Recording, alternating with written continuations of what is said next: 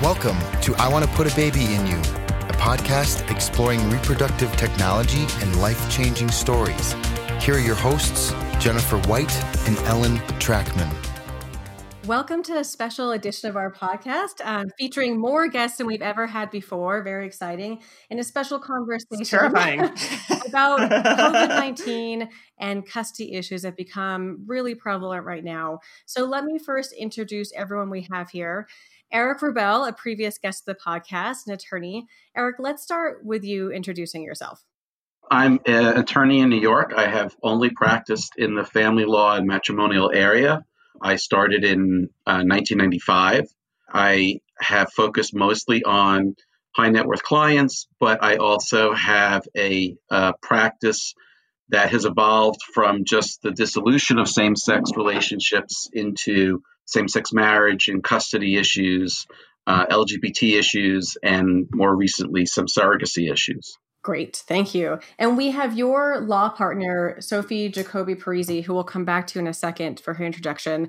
But then, because you're both attorneys, I'm an attorney. You know, Jen doesn't count, I guess, because she's just a moderator here. Wait, but uh, we needed someone to keep you guys honest with the facts, and especially when it comes to medical issues. So we have a doctor here as well, Dr. Christina Yanetsos. Christina, welcome. Can you give your own introduction as well? Hey guys, uh, thanks for having me. So, uh, I my name is Christina Yanetsos. I'm an emergency medicine physician practicing in Denver, Colorado. Um, I've been in practice for uh, just about eight years, and um, I'm happy to be on board. Thank you, Christina.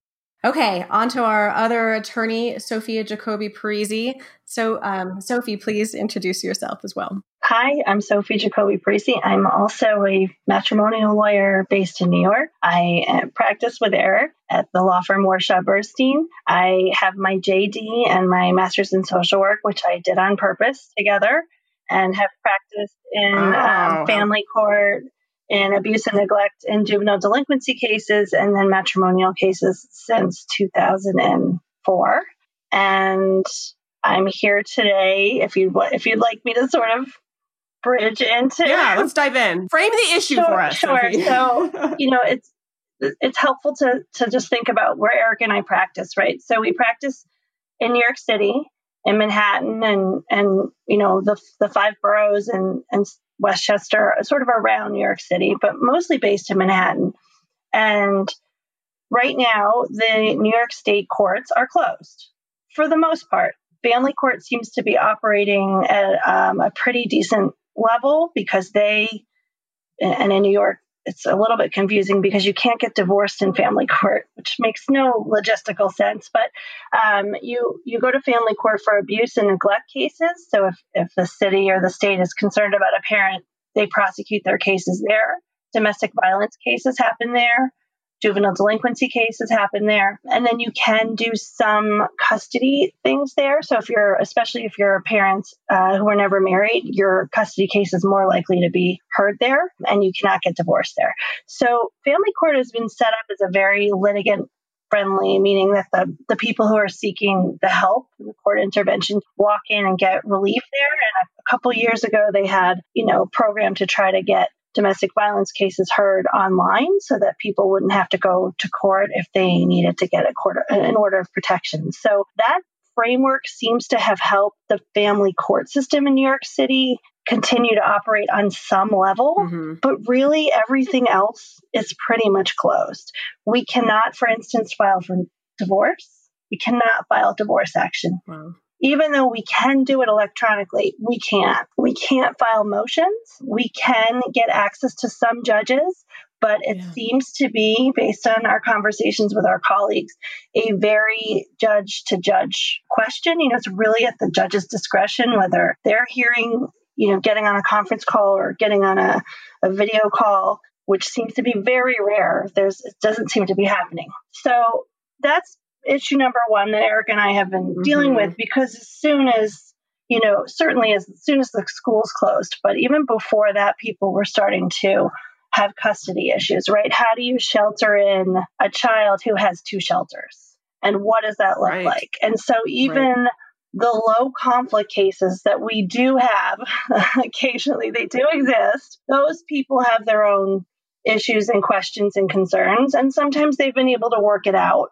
And, you know, we don't hear from them. The high conflict people always have high conflict. So there are definitely issues in their world. But it's really, you know, we don't have any context for it. So Eric and I have been, as many of our colleagues have been, you know, just trying to, to think about these issues in, in lots of different ways and try to help people problem solve. And then I have a, a good friend who's in New Jersey, and New Jersey seems to be operating. You know, the courts are up can file motions. Wow. You can have video conferences. You have arguments. You call into the court system, so it's recorded. Your mm-hmm. clients are not on the screen, but they're available to be to be heard. Judges can ask them questions like on a on a conference call. So my friend who's there is you know fi- they're filing motions and they're having they're having these issues raised in a, in a court proceeding and getting decisions and so the reason we're we're here today is because I said to Eric, you know, kudos to New Jersey for for really, I think, setting it up. And it seems to me that it was almost seamless to at least allow people to get heard. So that if you don't agree with your spouse or your ex spouse on how to shelter in your child in this circumstance, you at least have a place to go to write your arguments, to present your arguments, and to get a decision. Now, I might not like the decision that's going to be issued, but right. I think that you know this is what the court system is is there for. And Eric has a different perspective, and, and I don't. By the way, I don't think there's a right answer at the end of this, but mm-hmm. um, we we really sort of had our own back and forth, very respectfully, of course, about what's what's the right thing to do. So is that Eric? Is that a fair framework? You have to also understand we did this at like like 11 8, like 11 p.m. or midnight is when this conversation started on email and my spouse was like, Who are you emailing? And I'm like, I'm emailing Sophie. We're having a, a very high level discussion. And he just rolled over. It's hard to have an affair during shelter in place. Yeah, there you go. right? We're not talking about sex. I've read stories about that. That'd be a different thing, too. Yeah. right. It was really a an article in the Times about first responders. And and that's how Sophie and I started getting going on the conversation. We had been having this conversation before because I had a case with someone who took her kids um, uh, to another county, and the father was demanding that they return. And we had to get on the phone with the court. You know, we each have had cases where that has been going on. But my, I guess my problem with the hearing is where's the law coming in? I mean, what's the, there's no law on this issue. There's no law about sheltering in. There's no law about if there's something, a pandemic going on in the state, and there are executive orders about where you're supposed to be and what you can do. What's the court going to do? Who's the court hearing from? Two lawyers. I don't know anything about the COVID 19 except, you know, what I read in the, in the newspaper. And some mm-hmm. people say that's fake news. I, you know, it depends, I guess, what you read. But, you know, right. if, if that's the basis of what we know and the doctors are learning as they go, how does a court determine what should happen here? I mean, the court is essentially stepping into the shoes of the parents and making this parental decision. Neither parent has done anything wrong you know, when we talk about the cases where, like, you know, someone's done something wrong and the child has to be taken away or there has to be supervised visits, there's something demonstrable that you can look at.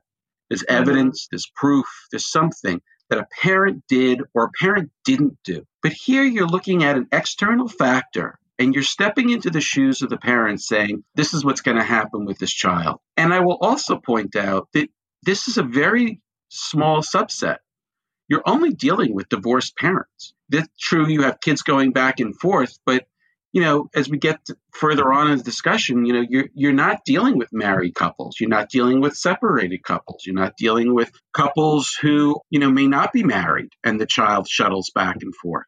This is only when the court is involved. And, you know, a lot of these parents make the decisions themselves and it is the high you know it's unfortunate that it's the the high conflict which i think is I think Sophie would agree, is the smaller percentage of custody cases that go on. You know, most people resolve their issues. But I, I think that there's a, you know, we're asking judges to be doctors, and they're not trained. Yeah. They're just not trained. And I think that that is a very interesting part of this. I have a friend personally that I've watched really struggle through this. Um, and they made the decision, you know, luckily they weren't high conflict, right? They made the decision as adults of these children, you know, parents of these children to allow her, their children to stay with her, uh, her ex-husband because he could work from home entirely. She could not.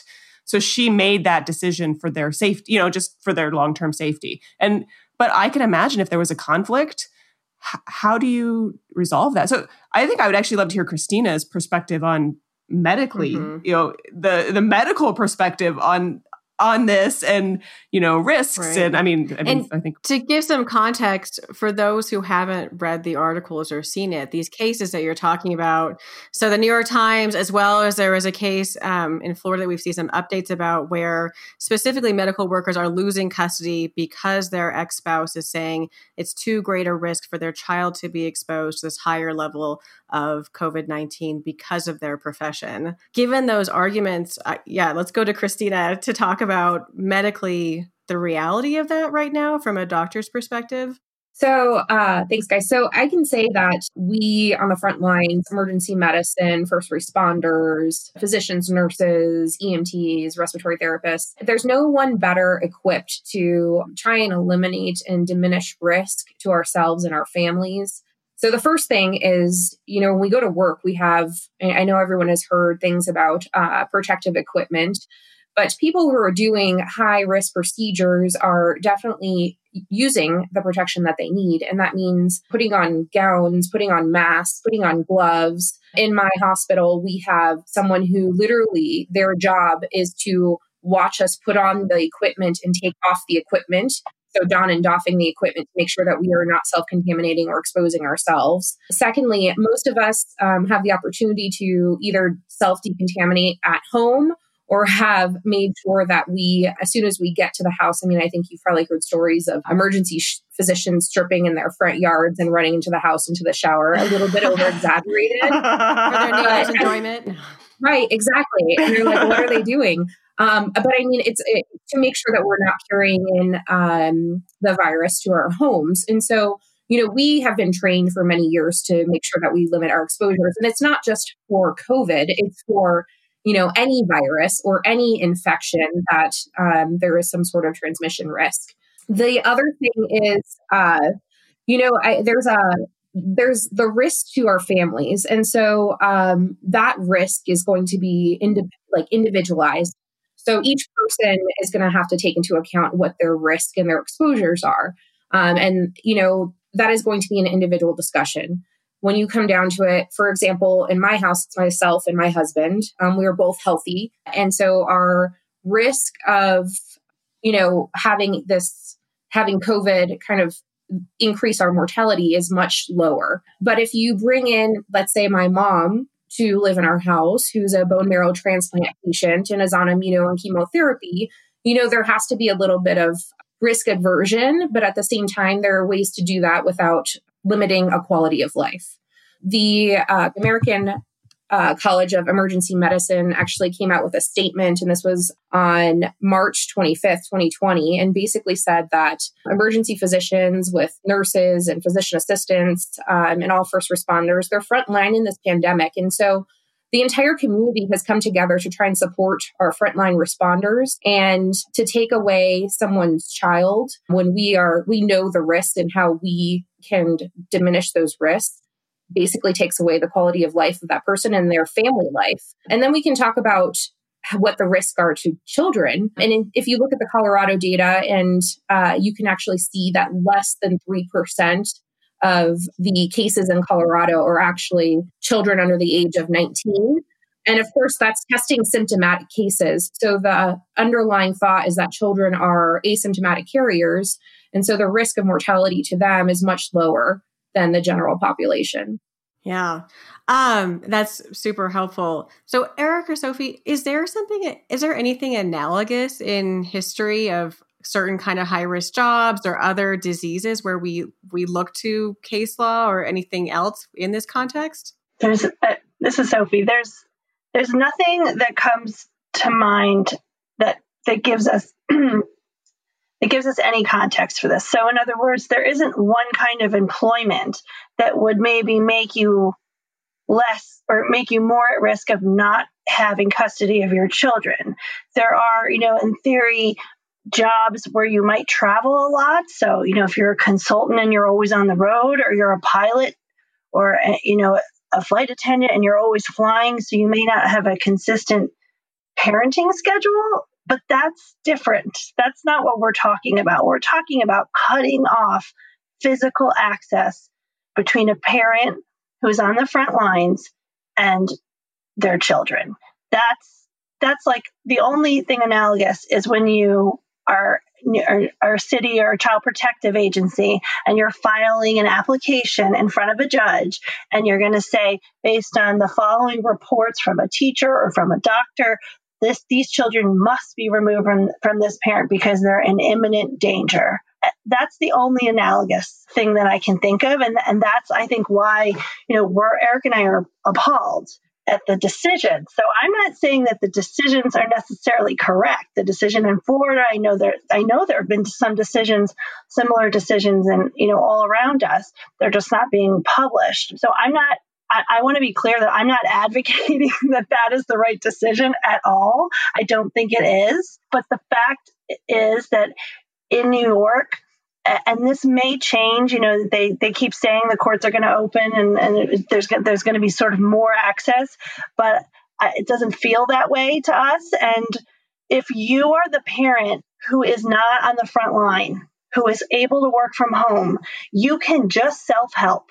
In other words, you can just say, I'm not going to hand you over. I'm not going to hand our kid over to you after your last ER session. I'm just not.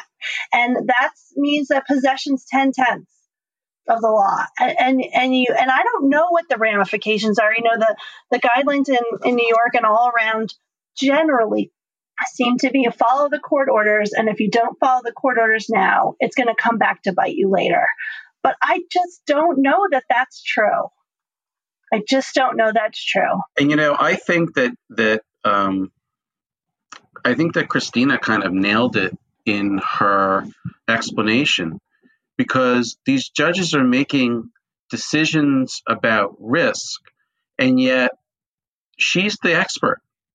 She's the one who's been trained years and years of training from the from the moment they go into medical school.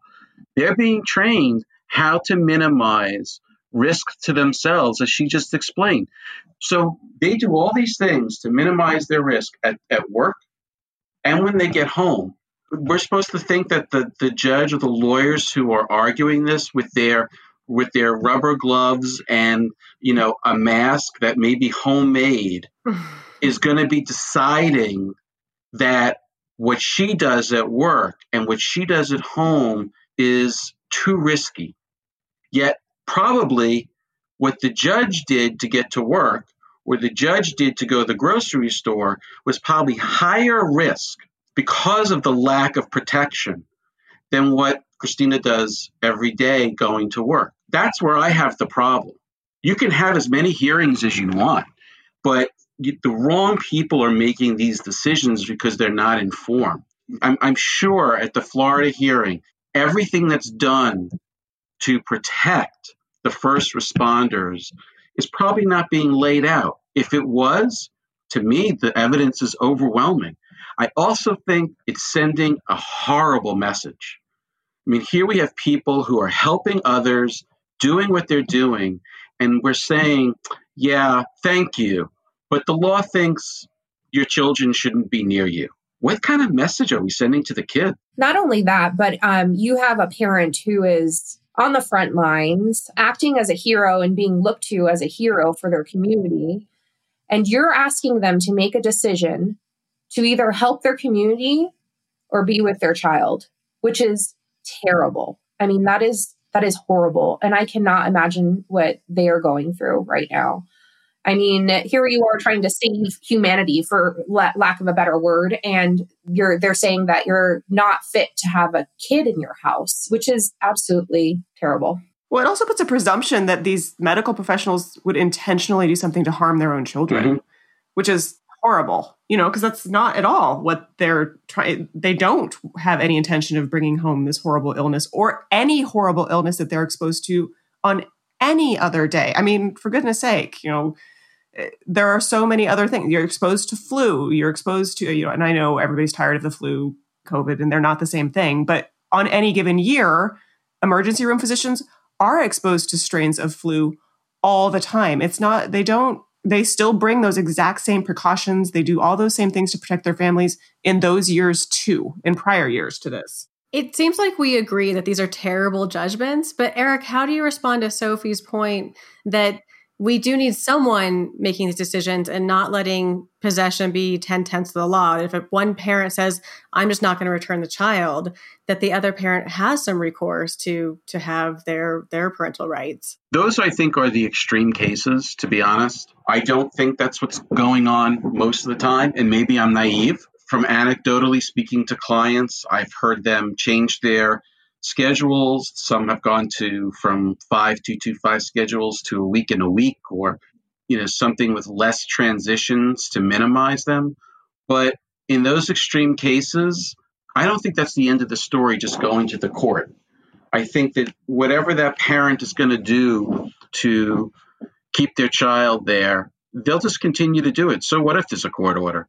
are the police really going to enforce that court order? You're going to go in for contempt. You're going to have that parent put in jail.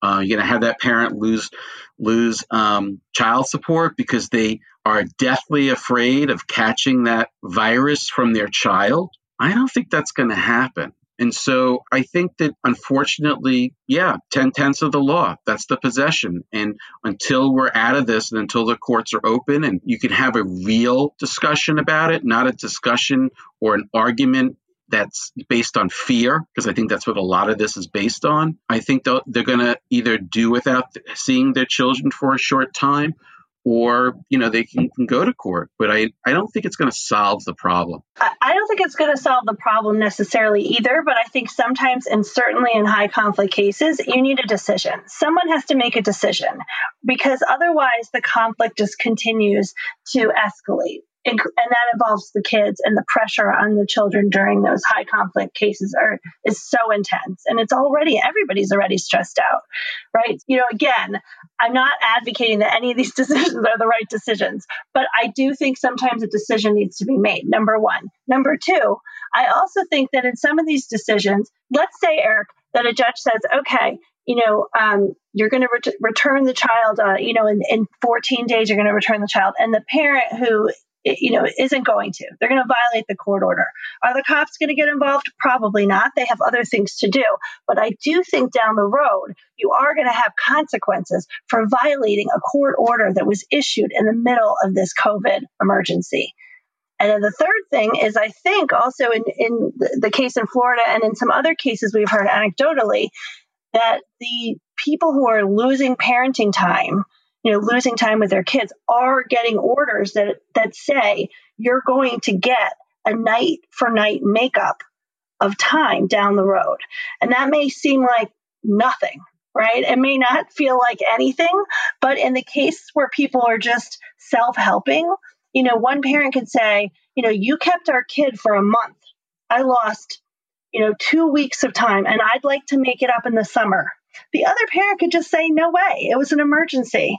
You know, at least there is something that says that down the road when this is over or when when it's appropriate and healthy and safe for people to do this again that parent who was at the front line is going to get way more parenting time. It's it's something. So um, i actually have a thought on that if if you don't mind. So i i think the understanding is when it's healthy i think that's like a fallacy. I think that the assumption is is that it is not healthy.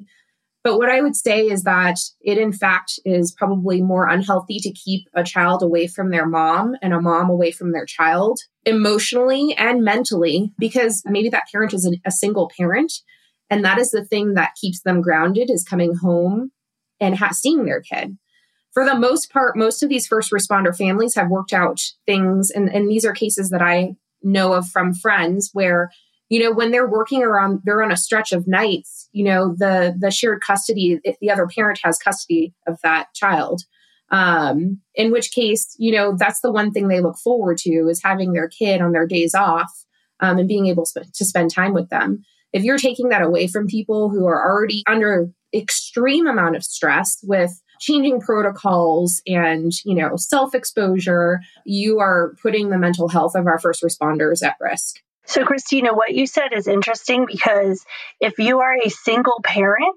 no one's take no one's raising this. If you were a single parent no one would raise this. There's no child protective proceeding that would be filed against you. It's only people who have two parents one of whom is not on the front line that are dealing with this.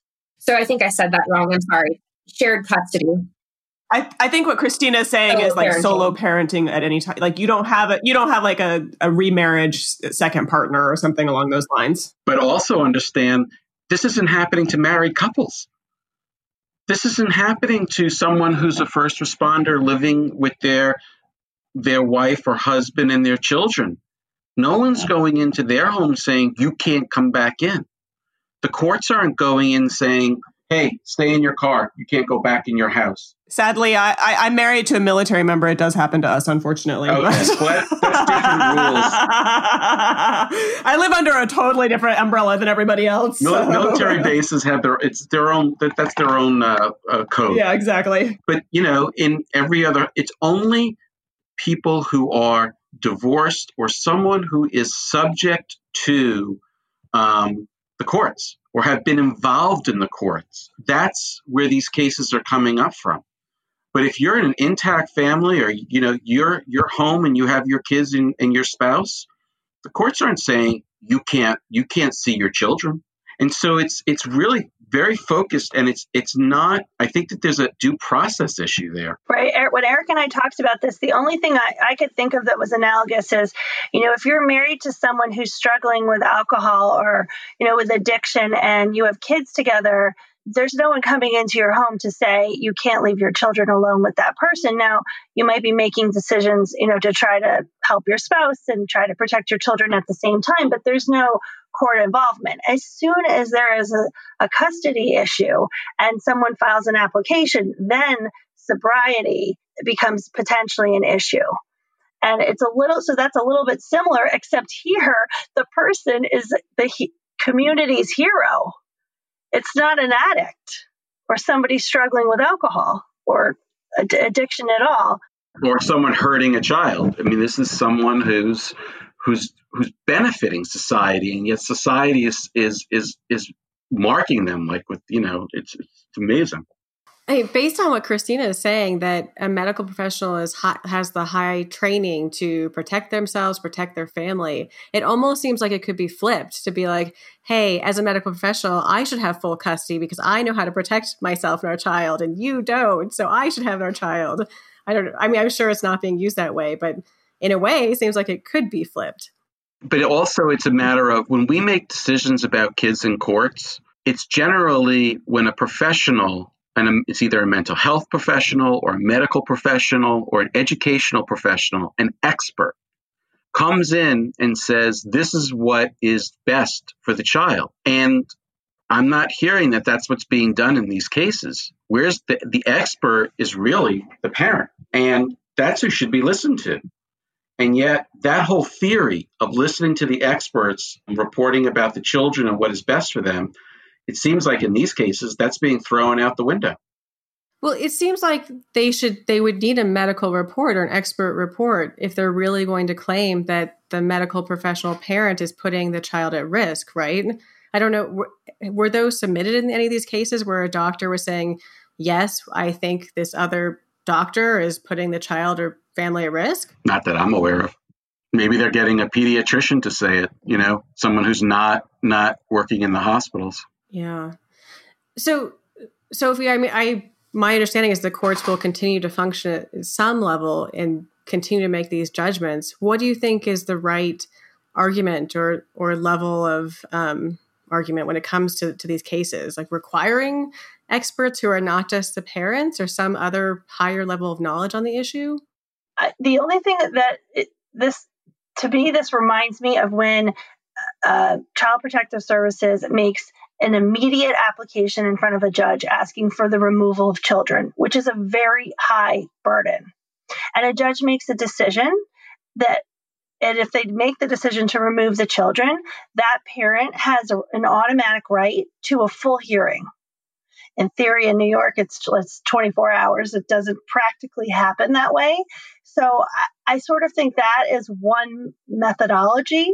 It's just that the people who are the experts are also the people at the front line, right? So I, in thinking about this, if I needed to bring an application, I would love to have you know an affidavit from Christina explaining what are the steps that are being taken in her ER and, and how what are all the protocols that are in place. But you know, Christine is a little busier right now trying to, you know, save humanity then I don't want to put her, I, am not, I'm not going to take, you know, six hours of her time to have her sign something and put her in a courtroom. I mean, it's just not practical in this sort of extreme place that we're in right now. So, you know, and then are you going to have just like a few experts that are floating around that are immediately hired guns for one side or the other? Probably. So I'm not sure how much that really helps. And uh, you know, again, it's there are lots of times that we have decisions that we don't like, you know, or decisions we don't agree on, not just in these custody issues and in other parts of our cases. That's the nature of having this mm-hmm. judicial system. I just think that if you don't have a place to force the communication and the the, the issue yes. and to have a decision it's everybody's just reeling right so if you're just an ER doctor and you come home and you say um, well, I thought you were going to drop our son off tonight at five. And the other parent says, oh, well, I'm not going to. That's terrible. I mean, it's, I don't know that that's any better than, you know, at least getting a, a, notice that there's going to be some kind of hearing in court and getting an order. You could be furious with the order, but it just feels to me like the self help is dangerous. And I also think, you know, there's a whole other frontline group of people we're not talking about, which the delivery people, the grocery store people, I mean, those people shouldn't be losing access to their kids at, at a self help. You know, one parent saying, "Oh, you're you worked at the grocery store last night. I'm not giving your kids back." So, uh, you know, that it's imperfect. There's no, you know, this is so new, and, and our, you know, our, our New York court system still still don't have it fully set up that we can have hearings or even conferences really where we can see the judges and there's a and it's transcribed and recorded. That's just we we weren't set up for that and hopefully mm-hmm. we will. We're going to be forced to be. I say I'd be interested. I know Eric mentioned a lot of you know kind of, and I'm going to use word classes of people, but that th- this wouldn't even work for anyway. You know, you're talking about people who were not married um, and they had a child, and so they never had a court action to for custody. They were just doing an informal agreement. Uh, how do you? Could you foresee that there might be some new mechanism for things like this to you know be created to solve these problems in the future? I think those would be things like that sophie talked about. Like you could have video calls with judges to address these issues. It's a matter of knowing your rights and that's the hard part in these cases. When you when you have those kinds of situations a lot of people don't know what they're entitled to or are afraid to go to court because of what they hear the stories they hear, afraid of for what you know a whole host of reasons. It becomes very difficult for them to to trust in the judicial system. And i think that's part of it. You know i think that's what happens or what the results are very much color whether you're going to go back to the justice system or not whether you felt there was justice or you can get it yeah, I mean, I would say you know there's certainly clients of ours, and certainly working. I was in the Bronx Family Courthouse, and there's there was lots of times where I felt there was an abuse of justice, or that it wasn't. You know, certainly the wheels of justice weren't turning. So I think it's kind of funny that I'm on this side of the argument, but I do think there has to be some third party mechanism there's a whole world uh, in New York and I think across the country called parent coordinators. And those are people who um, will put into place to help parents, whether they were married or not, but parents who share a child together or children together to help navigate these issues. And so the parent coordinators now are, are being faced with a lot of these questions and trying to help at least facilitate communication about what are we going to do and how, you know, why, why is everybody so worried? You know, what is your concern and what is your concern? And, you know, as Christina said, if she brought her mother into the house, that, that certainly would raise a, a level of concern. So how do you start to at least talk about that, all that stuff honestly? But, you know, they're not, most of them are mental health professionals and they don't feel equipped to make any medical determinations on what should actually be happening. So I'm curious if you had the same client approach you in one of these situations, if you would be giving the same or different advice. What are your thoughts on what you would tell, I guess, either a parent who's a medical professional or the the spouse, the ex spouse? Well, right now the clear directive is, at least in, in this state, is that there are where there are current court orders about a custody arrangement. So a ske- whatever the schedule is, if you either you know written, did it in a written agreement or there's a court order, that schedule should be followed.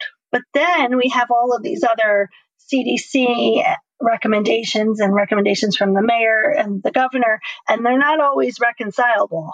So that's that gets a little tricky. If there are, and I think every case is different. If you, if two people, two parents live in Manhattan and they live four blocks apart from each other, and they can, you know, neither one of them is vulnerable medically or lives with anyone medically vulnerable, those people probably aren't having issues and they're going back and forth and wearing a mask in between.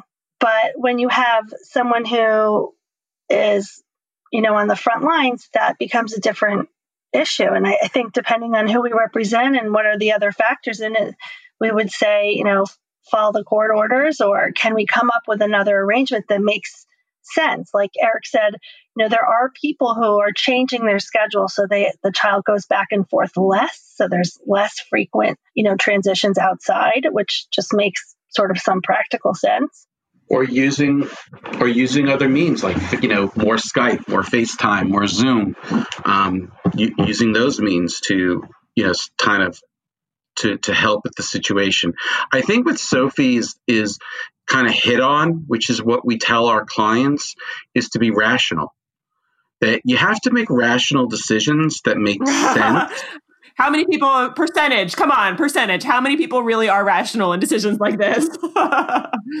Well, you know what? I, I think a lot of it has to do with the lawyer and, and how much they can convince their clients that in the end, you know, you still have to you still have to justify what you're doing, and that's what Sophie started with when we talked when we started talking about this. Was that when this is over, the judges are going to look and and and and really want to hear and look at the person's actions and look at what they said, whether it's texts or, or emails, what did they say? What did they express? Was it rational? Did they express themselves? Were they justified in what they were doing? Or was it more vindictive? Was this just vengeance? Was this just being, you know, um, I want to stick it to my ex spouse, or I want to stick it to my ex spouse's, you know, new spouse? But those are going to be, you know, that's what I tell my clients is think about the future. If we have a pending case or something that's going to go on later, you know, make sure that that think it through. And are you being logical? Are you giving alternatives? Are you suggesting alternatives? Are you suggesting the makeup? Are you know, those are the things that are important. And that's what we would stress so that the person makes the right call. But I think a lot of this is still up in the air. I think uh, it's to be, you know, to be determined once the roosters, uh, you know, come home, or is it the hens? What's been interesting is how many clients, former clients or current clients, who do try to really act rationally most of the time if you know as much as anyone can in a high conflict divorce but have have said am i overreacting does this make sense i mean even former clients who have you know called us just to say you know this is what we're going to do we're going to I've given up some time or I'm, we're going to change the schedule. You know, is this rational? Am I overreacting? I think everyone's feeling was, you know, am I am I just being crazy? And the answer is no.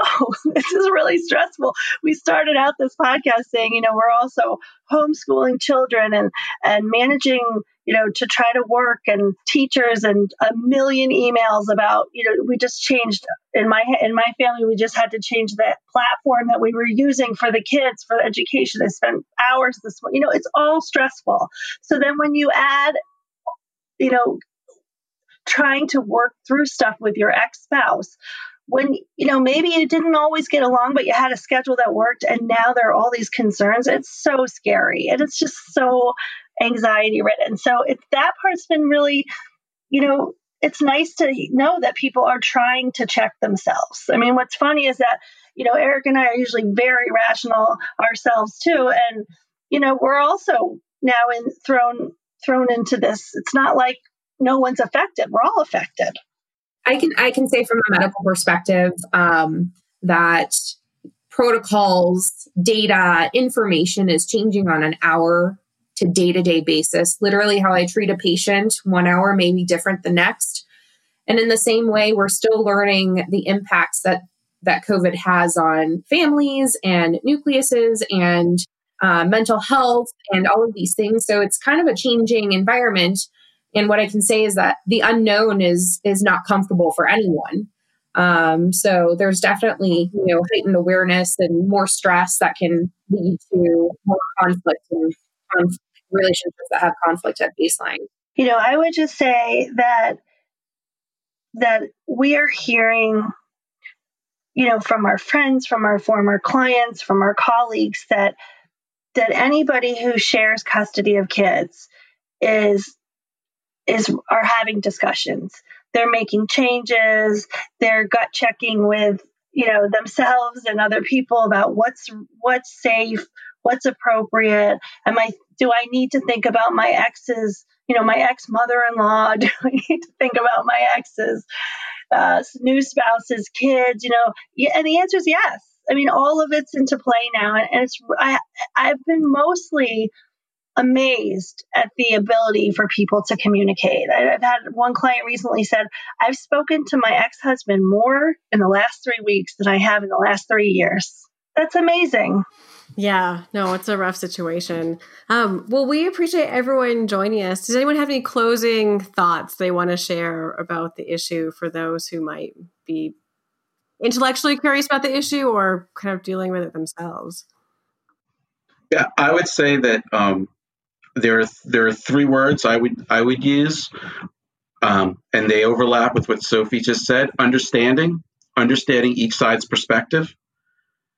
Flexibility, have flexibility in terms of of you know it just because it's written doesn't mean um, it has to be exactly that way. Think about different ways that could work for your family to make the schedule work, and this is an opportunity for us to teach.